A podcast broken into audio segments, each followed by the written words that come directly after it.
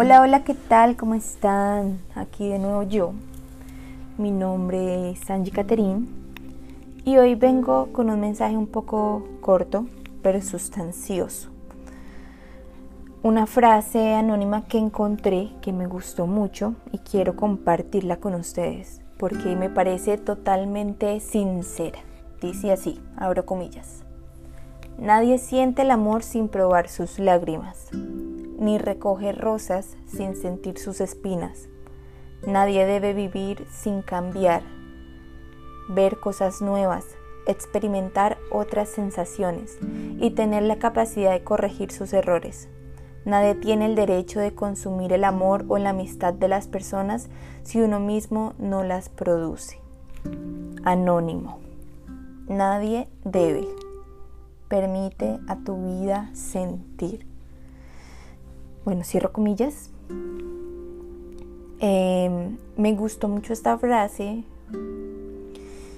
Y, y bueno, quiero que me dejen en sus comentarios en el post de Instagram.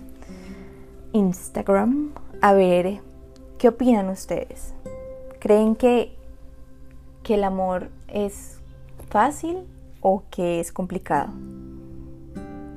Yo creo que hoy en día veo muchos jóvenes queriendo experimentar lo que es el amor en una pareja y al momento de tener el primer quiebre, por decirlo así, huyen de una manera cobarde a mi parecer, porque no siempre son peleas tan rotundas para terminar una relación pero siento que es tanto su, ¿cómo le diría yo? Su imposibilidad de sentir frustración que huyen. Y ahí voy a culpar un poco a los padres. Pero más abajo dice, no se recogen rosas y sentir sus espinas. Mira qué, qué linda es la naturaleza misma, que nos regala flores tan hermosas, pero al mismo tiempo les pone unas espinas que si hay alguien aquí que se haya pinchado con una espina, sabe lo doloroso que es. Son hermosas, pero peligrosas también. Entonces, permitámonos sentir toda clase de sensaciones, tanto la tristeza como la euforia y el amor y la felicidad y la nostalgia a veces es tan apasionante sentir nostalgia, no sé, soy soy así a veces un poco.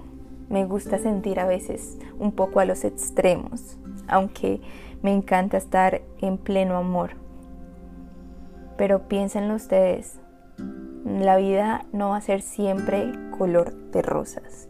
Tenemos que aprender a conocer sus matices y a disfrutar en el momento esos matices también. Porque solo así se conoce el amor, sabiendo lo que es el desamor. Un abrazo para todos y gracias por escucharme.